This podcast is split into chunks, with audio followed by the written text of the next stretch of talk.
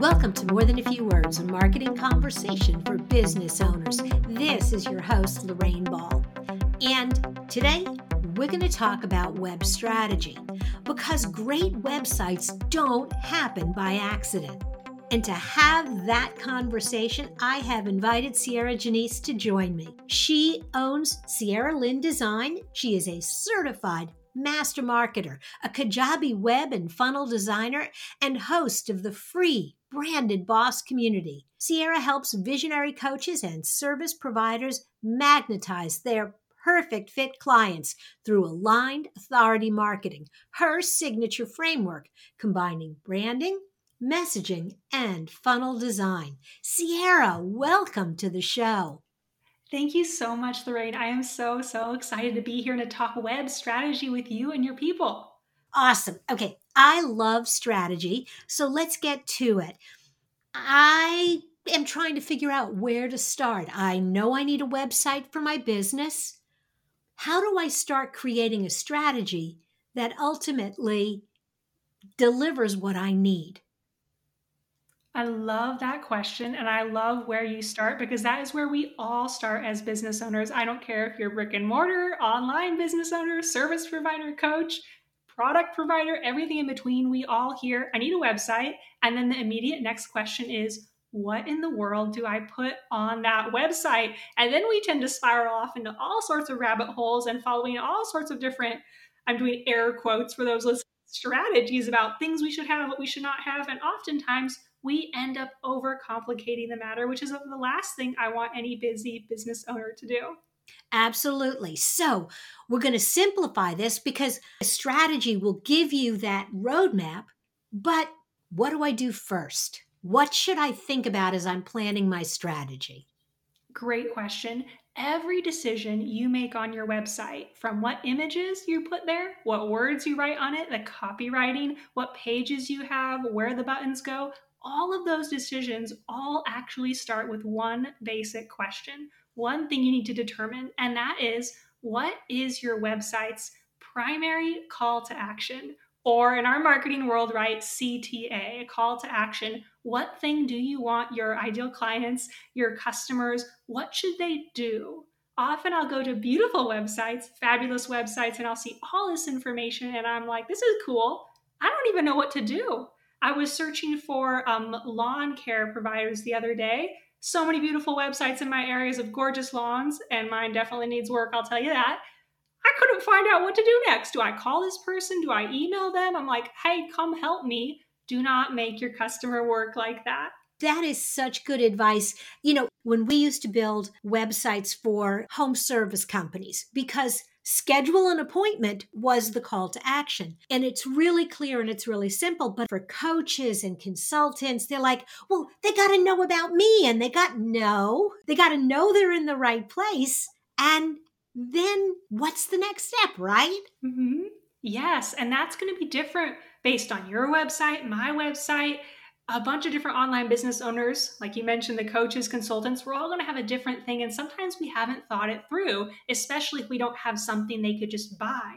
Right. For me on my website, as I'm a service provider, I provide a service. I need to talk to the person before they give me any money, right? To find mm-hmm. out if we're a great fit. So if you go to my website, that bright hot pink button everywhere says apply now, because that's my primary call to action, making it easy.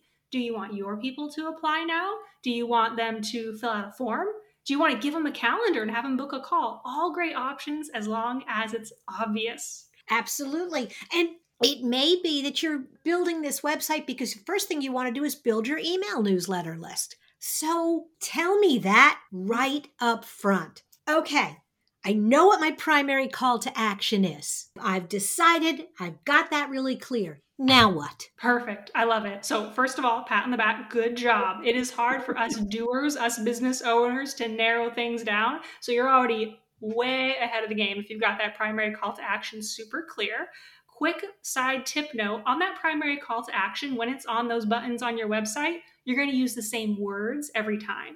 You're not going to say book a consult on one page, then book a free call, then schedule. No, Pick what you want to say, doesn't matter. Call it a consult, call it a call, call it a discovery session, a sales call, stick it with it the same. Okay, we've got that primary call to action nailed down. Next, on your website, I want to focus us into the top of the home page, right where people land right away when they go to yourbusinessname.com. There is a special test that we want to use to make sure you are maximizing the space up here, the real estate, if you will. If someone goes to your website on their phone or on their computer, it should pass the specific test right away without them having to scroll down the website page.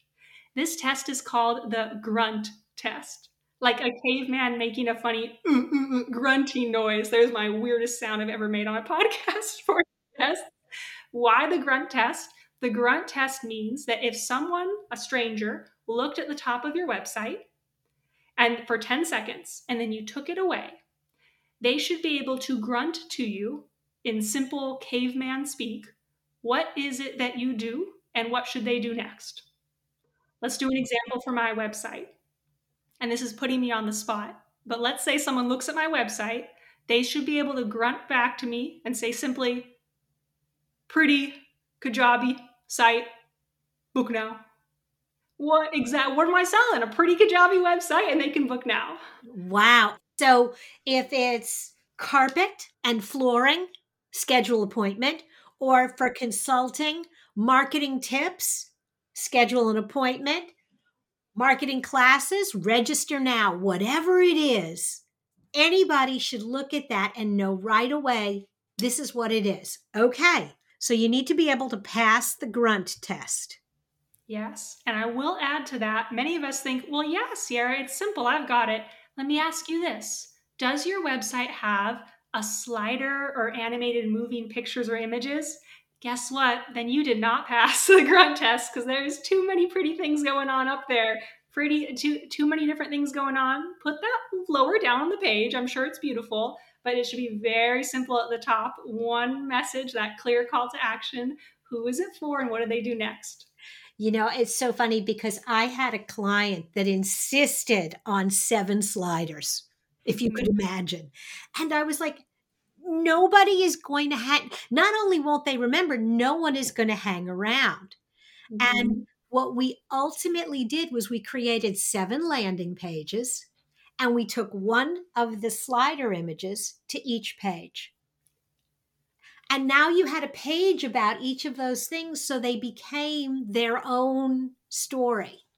I love that. You're letting the your client's client focus on each particular thing. And in that way, you're not devaluing any of those wonderful seven things that your client is offering. You're giving them each their own landing page or sales page, their own space in the spotlight, which is a perfect solution. Well, it, it definitely worked for me because I kept looking at those sliders going, this is a waste of time. Yeah, but but this department wants and this and I'm like, yeah, great.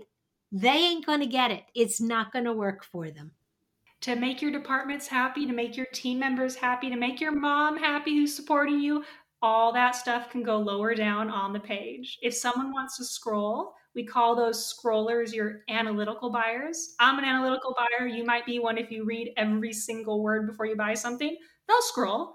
But if you're not an analytical buyer, you want to be able to press that button at the top and buy. Don't make your other people read. Absolutely. Okay, one last strategy tip, something that I can do as I'm starting my project or if I want to upgrade what I currently have.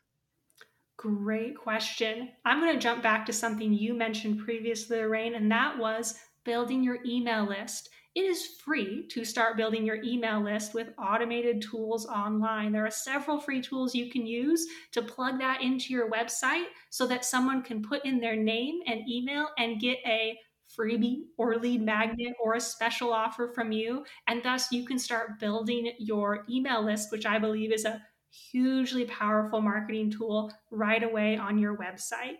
Well, Sierra, this has been wonderful. Thank you so much for being a part of the show. Oh, thank you so much for having me on, Lorraine. It's been fun. We're going to have a link to your website in the show notes so people can learn more about what you do and discover those pink buttons. Wonderful. Thank you. Thank you. If you've enjoyed today's conversation, if you'd like to find other resources for your business, be sure to check out our toolbox. Look for MTFW wherever you listen to podcasts. This has been another episode of More Than a Few Words. Thanks for listening.